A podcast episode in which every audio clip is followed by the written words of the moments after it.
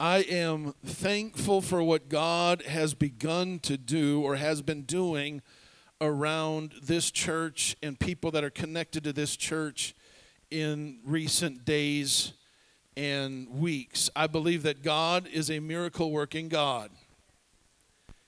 I said, I believe that God is a miracle working God. That's better. Lets me know you're still awake. I believe that God wants to perform miracles on our behalf.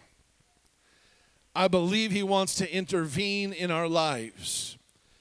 The problem is usually the fact that we're not positioned properly to receive His miraculous intervention. And so I want to preach for a few minutes today on positioning for a miracle or being in position for a miracle. Position is everything when God is ready to move. And so in John chapter 2, hopefully it's a familiar portion of scripture. But on the third day, there was a wedding at Cana in Galilee, and the mother of Jesus was there. Jesus also was invited to the wedding with his disciples. When the wine ran out, the mother of Jesus said to him, They have no wine. And Jesus said to her, Woman, what does this have to do with me? Mine hour is not yet come. His mother said to the servants, she just ignored him. Did you notice that? Just said to the servants, Do whatever he tells you. Now, there were six stone water jars there for the Jewish rites of purification, each holding 20 or 30 gallons. Jesus said to the servants, Fill the jars with water. And they filled them up to the brim. And he said to them, Now draw some out and take it to the master of the feast.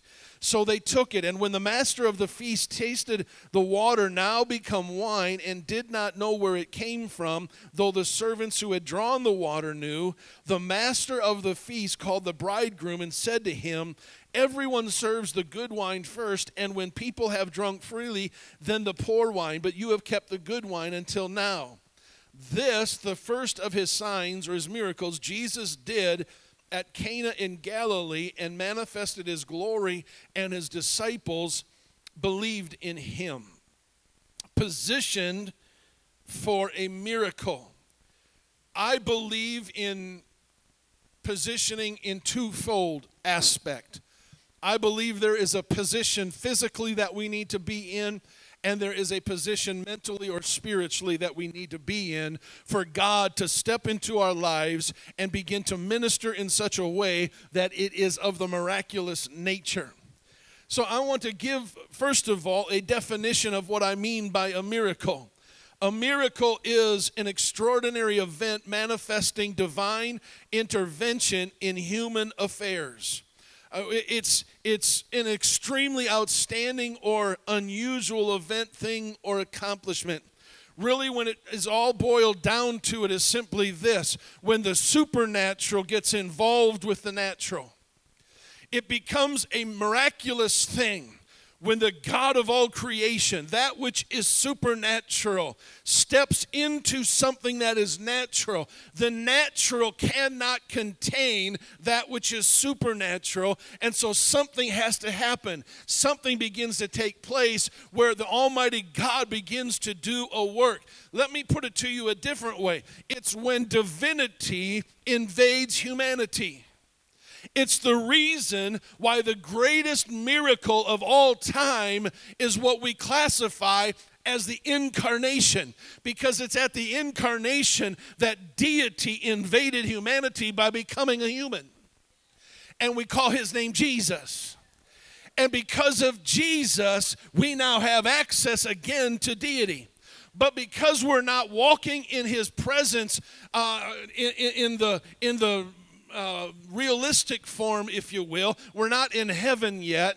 Because of that, it's still a miracle as divinity intersects with our humanity. And if we're positioned right, that which God does, He speaks everything into existence. When He begins to speak into your life, things that are dead are resurrected, things that are, are, are lame are begin to get strength. The voice that was muted becomes a voice of strength. The ears that were deaf become ears of hearing, and eyes that were blind become eyes of seeing. When the miraculous power of God steps into our lives, there is a different dynamic that takes place. But there's two things that we have allowed to happen that I believe. There's at least two things, there's probably a bunch more.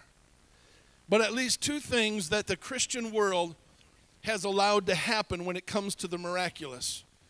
Number one, they live only for the miraculous. And so when God doesn't seemingly work, we question whether there's a God or not.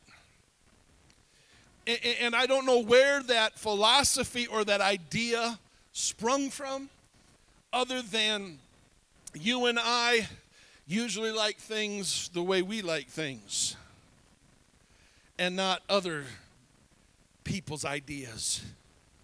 And especially not a God that we may not have seen yet. And so th- something rises in us and says, Well, God, I really don't see you working in this situation because there's not a miracle that's taken place yet. And so, because God hasn't performed the miracle, and we have preached a message uh, wrongly, in my opinion, about the concept of faith and asking Him, we have drawn this conclusion that God is not working in miracles anymore. What do I mean by, by, by our faith and, and, the way we ask? There is a scripture in John chapter 10, I believe it is, that says, Whatsoever you ask in my name, that will I give him. And we have taken the meaning of that to say you can ask whatever you want to ask, and he is bound to give it to you. That's not what the scripture says. You, you, can't just pull one concept out of Scripture and create a doctrine because there's another one that says you're not getting what you're wanting because you're asking amiss or you're asking wrongly. You're missing the mark of your question. And then we have people that say, well, um, you know, the, the, if I have just have enough faith, then God's going to move my mountain. Well, that's not really in Scripture either. Because if you understand what that means, that means this if you have God's faith, the mountain will move. That means you surrender your faith to God's faith, and as God begins to speak, mountains change. Okay? So, what, what am I trying to get at? Because I believe in miracles, we've seen them. I believe that the purpose of a miracle is twofold. Number one, it's to give a glimpse, on, glimpse and, and a foretaste of what heaven's going to be like. Because those that are sick are made whole, which is what we're going to be like in heaven. Those that are suffering grief at the loss of a loved one, at that moment of time, they recognize when the miracle comes and the grief subsides and God has stepped in and they recognize that God has been with them. They understand what it means when the Bible says there's not going to be any more sorrow or no more heartache or no more tears. So, the miraculous of God is to give us just a taste of what glory is going to be like when the trumpet sounds. Does that make sense? And the second reason for a miracle is so that we recognize who God is. He's bigger than anything, stronger than anything, more wise than anything. His thoughts are above our thoughts, His ways are above our ways. There, there is so much that we don't get or understand. We like to think we do, but I'm sorry to disappoint you, we don't. And so there's some positions here in Scripture that set up for a miracle. So I want to draw some of these out of this passage. First of all, you need to be in a place where a miracle is needed. Now, here's why I said it's both physical and it's mental or spiritual. There are some of you that say, Well, I, I don't really need a miracle right now. Okay, don't expect to get one then. But if you begin praying and you begin thinking about certain situations in your life where you need God, that you can't figure it out on your own, you can't pull out the calculator and put uh, A plus B and, and equals C. You can't do all of the formulas and you can't do all of the equations of life to try to get from one point to the next point. When you get to there spiritually and you recognize, God, I can't do this you're in position for a miracle. You're in the place where a miracle is needed. Okay, I also want you to notice this. Verse number two, if you take notes in a Bible like I do, mark this somehow. Jesus also was invited. Some of us haven't invited him yet. Yeah, we may have given lip service to an invitation, but has our heart invited him? As our lifestyle invited him? Some of us speak the things of God, and then we get outside the four walls of the sanctuary and we feed our brains with all kinds of junk and all kinds of mess and video games and movies and newspapers and television and all the things that this world has to offer, and we pollute the things that are going on in the inside. And then we gather together for a short period of time on a Wednesday or a Sunday or a Thursday or whenever. And, and we get for that, when we feel cleansed for that little bit of time, what's really happening? I'll tell you what's happening. You're not inviting Jesus in on Monday. I, I, I know that might hurt a little, but I need to help somebody part of the reason why you're not seeing the supernatural evidence in your life. And, and, let me just let me back up to the definition. See, we look at healing as we, we look at healing as a, a, miracle. A miracle is all of a sudden you were sick, now you're whole. You're you're blind, now you can see, etc., etc. You were dead, now you're alive. Okay, those are miracles. But the miraculous is simply taking a breath. The miraculous is simply able to digest your food. You see, the miraculous is when you recognize that divinity is active in your life. When you don't recognize it, you're not in position for a miracle. And when you're unwilling to invite Jesus into your life, you are stepping out of the position where that miraculous touch and presence of God can operate and move and, and touch you and minister to you and lead you and guide you. So you need to be in the place. You need to invite Jesus. You need to be empty of material solutions or natural solutions. They were out of wine. Listen, you don't need to get rid of everything to be out of something. You may have all kinds of finance and resources, but in your mind and in your spirit, you can empty it out. You, you see, these people were poor planners. And I say poor planners in two ways they weren't good at it and they didn't have the resources to do it. And so they run out of wine at a wedding celebration. Now, we've got several weddings happening this year, but do you want to know in Bible days the wedding wasn't just one day?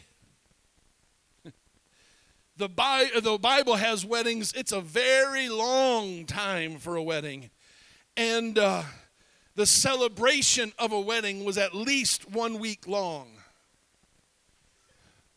until you pay the bill. And these people have run out of wine and they don't have the resource uh, uh, to, to, to get the wine replaced. And so notice what happens.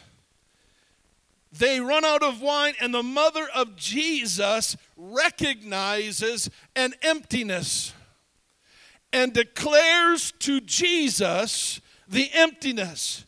Can I tell you today, let me step into the place of Mary for just a moment. Some of you have been running on empty. Some of you have been getting up totally and physically and spiritually exhausted.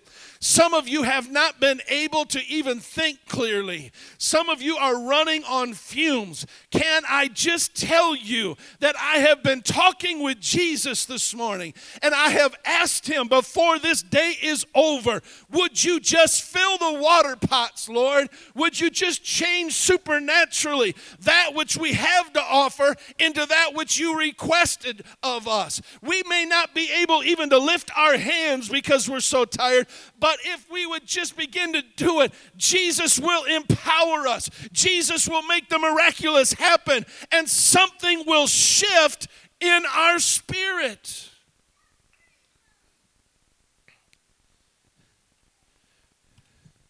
But you want to know what? Here's another key phrase.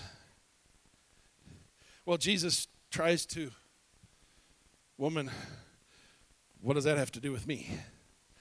Mine hour is not yet come. Oh, Jesus. Your mama's been pondering this in your heart for many, many years. She knows it's time, it's ready for a miracle. So she ignores him. Son and daughter, don't get out of sorts when mom ignores you. Just get ready for Jesus to step in. Oh, somebody's got to get this. We are the bride of Christ, the church is. And there will be days when the church can't answer the need. There will be days when the church doesn't have the answer.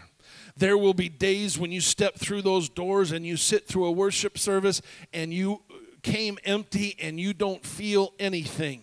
Let me just tell you when mama ignores the situation, when the bride ignores the situation, don't be offended by the person that's sitting next to you. Don't be offended by the praise team. Don't be offended by the teachers and the preachers. Just recognize that if the church is not able to assist in that moment of time, if you're not feeling the strength of the Lord, it simply means this Jesus is preparing to do his own work in you. He's getting ready to step into your life. He's getting ready to whisper in your spirit. He's getting ready to fill your water pot. He's getting ready to change that which is humdrum into that which is miraculous. You are in position for a move of Almighty God when the things around you seem to be silent. God is getting ready to roar.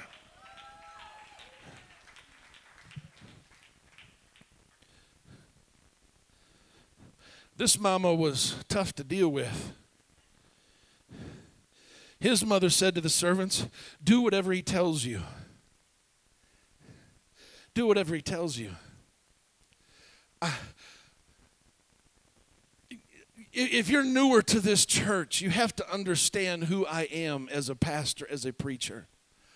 I don't know that I have ever sat down with anybody and said, You need to do this or else. Okay, now I've had pastors do that. And I know of pastors that operate that way. That's not me. But this Mama Mary, she just, I, I, I'm reading between the lines, I'm picturing the scene she recognizes the wedding that she's at has run out and the miracle needs to happen. And so she turns to Jesus and she says, Jesus, they're out of wine. And he responds, Well, what does that have to do with me? He, she ignores him and turns to the servants and says, Do whatever he tells you to do.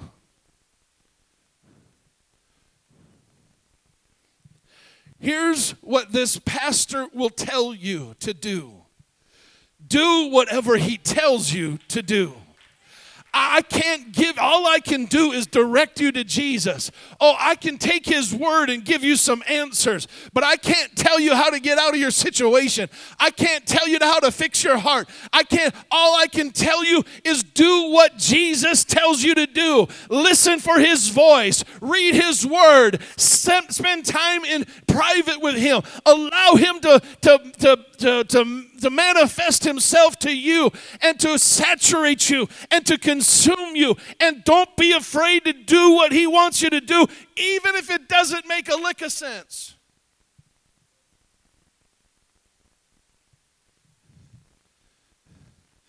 It seemed odd. You have to remember, there hasn't been a miracle done yet. The Bible says this is the first one. So the servants must have trusted Mary enough to listen to what, they, what she had to say. And the servant said, Okay, Mary said to do whatever he says. I guess the carpenter's son's going to give us some wisdom on how to get through this feast. And so, what does Jesus do? Jesus doesn't tell, send him to the store. He says simply this fill up the water pots with water.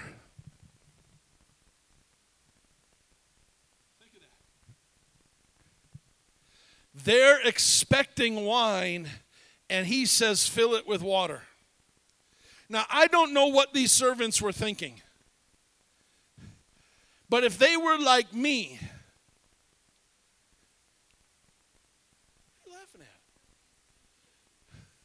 if they were like you, there's a good chance that we would get into a debate on how efficient it would be to fill these old water pots with water. But I want you to notice two things underlying the surface of the miracle. Notice what the water pots were used for. They were used for the purification of the Jew. Listen, when God tells you to fill something, you have already been made ready to be filled.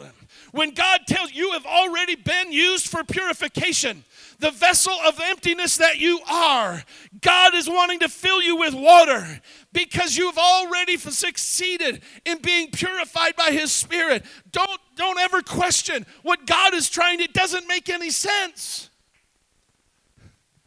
Okay, well, God, now you're going to have to tell me how much water to put in.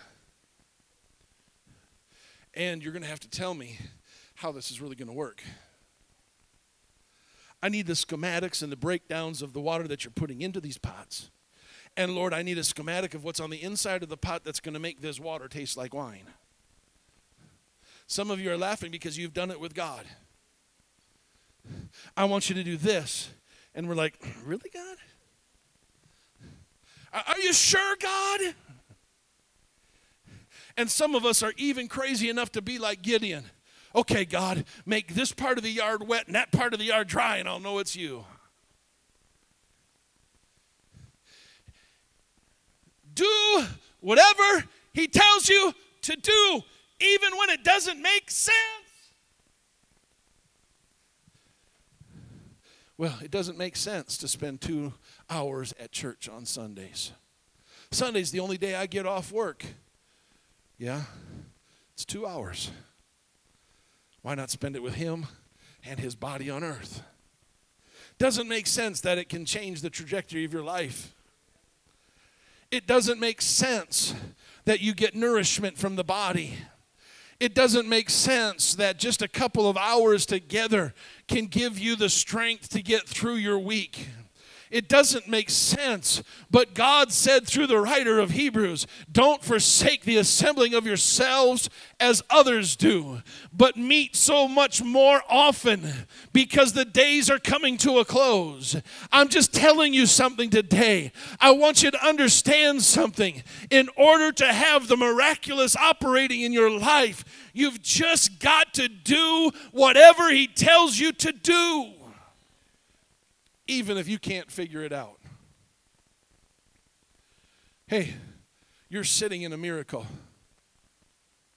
Can I tell you, when we started walking in this project a couple of years ago, we didn't have all the answers. We didn't have all the money. The bank was, what we first talked to, was only going to give us half of what we needed at a much higher interest rate than what we ended up with. But we kept moving, we kept giving, we kept sacrificing. And if you were sitting in some of the meetings that some of our leaders sat in, as one thing fell in place, and then the next thing fell in place, and then we had two banks competing for us by the end of the whole thing and got us exactly what we asked for at a rate that was lower than we expected. Don't tell me God doesn't move. But it didn't make sense when we started moving. So then the next thing I see here is take the risk to do what he says to do. What do I mean by that? I'll tell you what I mean by that. It was one thing for him to tell them to fill them with water. I can kind of picture where they keep the, the, the, the, the, the jars. I can kind of see that's in a back storage room. Okay, nobody's going to see me do what Jesus asked me to do. I'm doing this in private. I'm pouring that water in. I'm going to fill it all the way up to the brim so I can't be accused of cutting corners. But nobody can see me. I'm doing it hidden. It's hidden. Nobody, I, nobody. I'm not making a fool of myself. Nobody's ever going to know whether I put water or wine in there. There's no. I, I'm just doing what he's doing, but nobody's ever going to know until Jesus says, "Now take and give it to the governor. Take and give it to the master of the feast." It didn't make sense to put water in there but that was not very risky because it was hidden. But then God asked them to do something a little bit risky. Now draw out from the water and give it to the master of the feast. Let me tell you, my friend, there are some times where you have to step out onto thin ice. There are some times where you have to operate in areas that you may not be comfortable operating in because Jesus is wanting you to take a risk. Jesus is wanting to expose his power through you you by you acting on his behalf. When can you imagine what those servants thought then? I have to take this into public. I have to draw water out. Now, there is all kinds of debate on when the water turned into wine. But you have to recognize, in order to be in a position for the miraculous, that you may not recognize the exact moment when the miracle takes place. Here's what I believe, and you can disagree with me all you want. Everybody has an entitlement to be wrong once in a while, but you can just listen to me for just a moment. And, here's what I believe I believe when they draw water out of, the, out of the jar, it was still water. I believe when they put it in the cup of the governor, it was still water. But the Bible says when the master tasted the water and now became wine, I believe that's when, when he began to partake in that which was miraculous. All of us. So let me tell you what the servants were probably doing. They were shaking in their boots, they were fearful. I'm getting ready to deceive the governor. I'm really getting ready to deceive the master, the one who pays the bills, the one who supports the feast. Uh, I'm getting ready to make a fool out of myself because I'm getting ready to give them a cup of water when he's expecting a cup of wine. But something happens when you're willing to take a risk, even though you're scared out of your mind, even though apprehension has overtaken you, even though nerves has tied your stomach in knots. Just step out anyhow because when you step out and the person that's receiving what you have to give, it will turn into wine.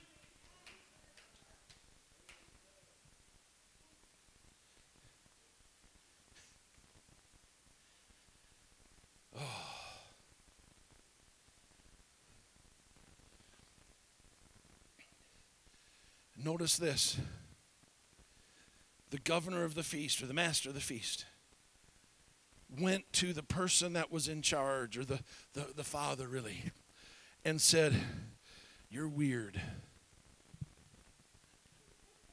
That, that, that's Tim Sanders' terminology.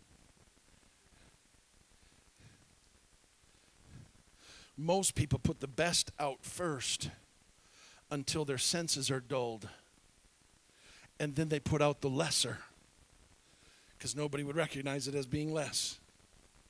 But you have saved the best for last.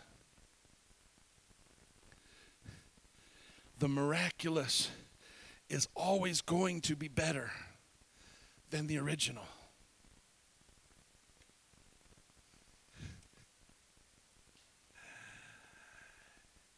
And the miracle will always go through the dullness of your brain and the dullness of your spirit. We get dulled to the things around us. Our circ- we get used to working in our circumstances. We get, we get used to settling for mediocre when God has the best. Uh, we get used to operating on a natural level and going through the motions of being a relationship in a relationship with Jesus. And we get used to having good church like we've had today. And we get used to good worship and we get used to all of that until our senses are dulled, until God steps in and changes the atmosphere and gives us something that's brand new, that is much better than it was before. Well, let me just tell somebody here today. I believe that what you have received from God was good, but He's saving the best for now. What was good for you 10 years ago was great, but what God is trying to step into your life and give you a miracle today is going to far exceed what you had before. He wants you deeper. He wants you stronger. He wants you more in tune with His Spirit. He wants to lead and guide you. He wants to open up new doors and close old doors. He wants to repair relationships with your family. He wants to raise up disciples. He wants to raise up anointed preachers of the gospel, not that just preach from a pulpit, but that walk into an office declaring the good news of God.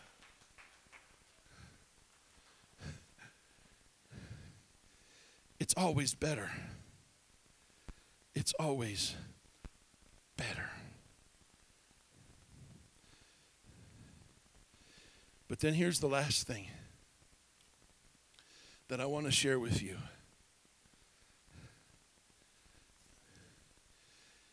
Is the miraculous is oftentimes simply personal. We think everybody knows that the water was turned to wine because we read it in the Bible. The Bible's been published for centuries. Everybody knows it was one it was the first miracle that Jesus did. He turned water into wine at a marriage supper, at a wedding feast. I've heard over and over messages about how God likes to party because he did his first miracle at a wedding. Read between the lines, you can say that. But can I just tell you something? Nobody at the wedding, except for the servants and the disciples, knew that there was a miracle that took place. He, they didn't broadcast it, they didn't talk about it. It probably wasn't even talked about until the disciples wrote the Gospels, which were decades after this probably happened. Let me just tell you there are things that will happen in your life that you need to recognize as miraculous, but nobody else will ever know it. And you don't need to go around telling them because miracles can be very personal. God may fill you today, God may anoint you today, God may embrace you today, but it doesn't necessarily need to be broadcast because it's a very personal thing. Well, Pastor, that doesn't make sense. We're supposed to go tell everybody. Well, the man from Gadara, he wanted to go tell everybody. He said, No, you can't come with me. You need to stay. You can tell people here, but it's not going everywhere. There's uh, other times in Scripture said Jesus said, "Don't tell anybody about it." Was he being secretive? No, he was being personal. When the miraculous, when you're positioned for the miraculous, when you have gotten to a place mentally and spiritually or physically. Can I tell you why some people deal with sickness? Because God wants to get you in position for a miracle. Well, Pastor, some people aren't ever healed. Healing's not the miracle. Healing's not the miracle. The miracle is the embrace of Jesus in the midst of sickness. Can I tell you that the Bible says that they shall recover? Can I tell you when my dad was healed? When he took his last breath here. I don't know what goes on in glory. When the Lord calls me home, I'll figure it out then. But here's what I have to believe. As the song says, I can only imagine. Here's what I can imagine in my spirit. I had a father who was six foot four. At, at his playing weight, he was 220, 225. At his non playing weight, he was a whole lot heavier than that. Pushing four. He was a big guy. His hands were bigger than my hands. His arms were bigger than my arms. He was a huge dude. But in the last days of his life, he was all skin and bones. And I would carry him I, like, a, like a small child from one room into his bed until we could no longer even move him because of the pain. And he stayed in his day bed out in the, in the sunroom until God took him home. Here's what I, that big, strong, physical, natural specimen of a man became such a weak individual figure. But can I tell you what I, I know what happened when he went into glory? Because on the natural side of things, even though he couldn't talk to us anymore, even though he couldn't communicate with us anymore, all of a sudden we heard tongues begin to be spoken. We began to hear my father began to rejoice in the Lord on this side of glory as he began to speak to the Lord. It was weak in nature, but you could hear it, you could sense it, you could feel it. That moment he took his last breath, I've got to believe he was six four again. He was almighty. He was stepping into the glory of God. What took place? A miracle. I didn't get to see it yet. I'll see it when I get there. But here's what I know. Sometimes you don't see the miraculous moving in your in your life because it's a personal thing. And sometimes you just need to recognize, I just took a breath. God did a miracle. I just took a step. God did a miracle. I just woke up. God did a miracle. You see, Here's what happens, and I'm coming to a close. Here's what happens we live our lives, some of us have lived our lives trying to get to the next miracle. And so when that miraculous thing doesn't happen, that we have classified as miracle and normal, we question whether God is even there we question what God is doing. We, we listen in a church setting. Let me say this in a church setting. Now, don't get me wrong, I want to see miracles. I want to see the blind healed. I want to see the deaf healed. I, I, want to see people having to, to put their wheelchairs here and their canes. I, I want to see all of that. But here's the thing that we have to understand in order for that to happen, somebody's got to be in that situation. So when you begin to pray for miracles in your life, it's like praying for patience.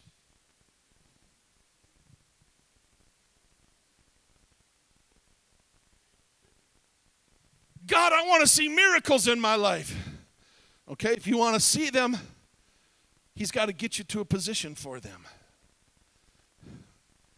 And for most of us, that position is a place where we're at the bottom, where we're struggling, where we're suffering, when we're dealing with something that's too big for ourselves because we have failed to recognize that the fact that He loves you, the fact that He wants a relationship with you, the fact that He wants to walk you, walk with you every single day in every single situation is the miracle.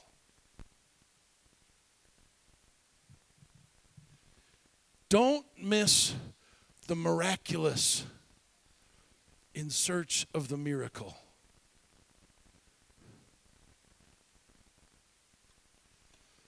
Position yourself for the miraculous, and the miracles will come.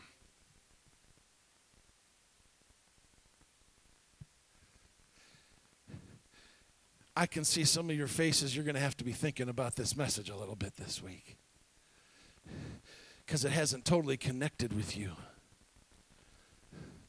But recognize this the presence of God in your life is miraculous. And if He's in your life on a daily basis, you'll end up seeing the miracles.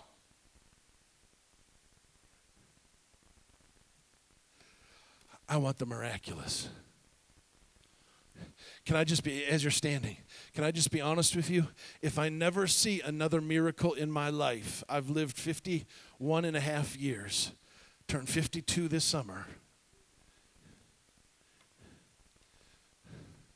I've seen enough miracles in my life to know that God's in control. I'm not worried about miracles, but every day I need the miraculous.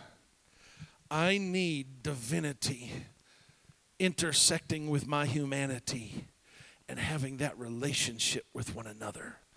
It's the most miraculous thing that you can ever experience is hand in hand with your creator. Here's what I want us to do. All across this place if you would just close your eyes for just a minute. if you have been so intent on the miracle that you have started to miss the miraculous, would you just raise your hands in the presence of God? All eyes closed. You've been so desperate for a miracle that you've missed the miraculous. Yeah, all across this place, hands are raised. Praise God. Now I'm going to ask everybody here, would you just raise your hands? Almost just like a funnel. I know it's it sounds corny. But hey, do what he tells you to do. Because here's what I want to pray I want to pray, Lord, help us to receive the miraculous and not worry about the miracles. Jesus, by the authority of your word, in obedience to what you have spoken, each person here right now is a water pot. And I'm asking you, Lord, now to fill them with the miraculous. Lord, we're not here for miracles, we're here for you. We're not here to see what you can do for us. We're here simply because we want to be with you. We're here because we want you to be involved in our lives. And Lord, we understand that that is the miraculous. Lord, hands are raised like a funnel. I'm asking you to release the heavenly hosts that are ministering spirits to the heirs of salvation and just begin to pour out the oil of gladness that you have. I'm asking you, Lord Jesus, from the very sole of, of their foot to the very top of their head, Lord, begin to pour it into the funnel, into their spirit Spirit into their hearts, into their minds, Lord, so that they understand that in this short moment of time that they are connecting with the miraculous power of God, the miraculous person of Jesus, the miraculous love of the Master, Lord, that his that your anointing is settling on them and in them, Lord God, so that as they begin to walk out the miraculous, miracles will follow, signs will follow, people will follow change will follow, lives will be changed, marriages will be changed, families will be restored. Let the power of the Holy Ghost take up residence in each one right now. I pray by the authority of your word and the power that's in your blood. In Jesus' name. And now, before we dismiss this service, would you just seal this with a worship? Yeah, just begin to worship. I love you, Jesus. I love you, Jesus. I love you, Jesus. I love you, Jesus. I love you, Jesus. I love you, Jesus. I love you, Jesus. Hallelujah, hallelujah, hallelujah. Praise the name of the Lord. Praise the name of the Lord. Praise God. Praise God. Praise God. Here's what I want to challenge you to do in the next day or two. it's going to go against, for all of you that have been church born and bred, it's going to go against everything that we've done it here before. But between now and, say, Wednesday, don't ask God for a thing other than Him. Don't ask Him about your finances. Don't ask Him about any sickness that you know. Don't ask Him about any needs that you have. Don't ask Him to save your neighbor. The next three days are simply this Lord, let me be filled with the miraculous. Because until we're positioned for the miraculous, we'll never see the miracles. Do you understand my challenge? Think it's going to be easy? Hey, that means when you get to lunch today, don't ask him to bless your food, just thank him for the food. You understand? Don't ask him for anything. He already knows what you need anyhow. Don't ask, I know that that's not preached or taught very often. Don't ask him for a thing for the next three days. Just thank him for the miraculous. And just see how it'll change your life come Thursday morning. In Jesus' name. We love you all so very much. Can't wait to see what God's got in store. Don't forget all of the announcements. Lord willing, we'll be seeing you Wednesday online, Chainbreakers Wednesday night. Uh, there's no no leadership and or Grace College Thursday night. Uh, Grace College will be two weeks. Leadership will be the next Thursday night, the second, I think. So about the ninth will be the next Grace College. Love you all. Have a great, great week in Jesus.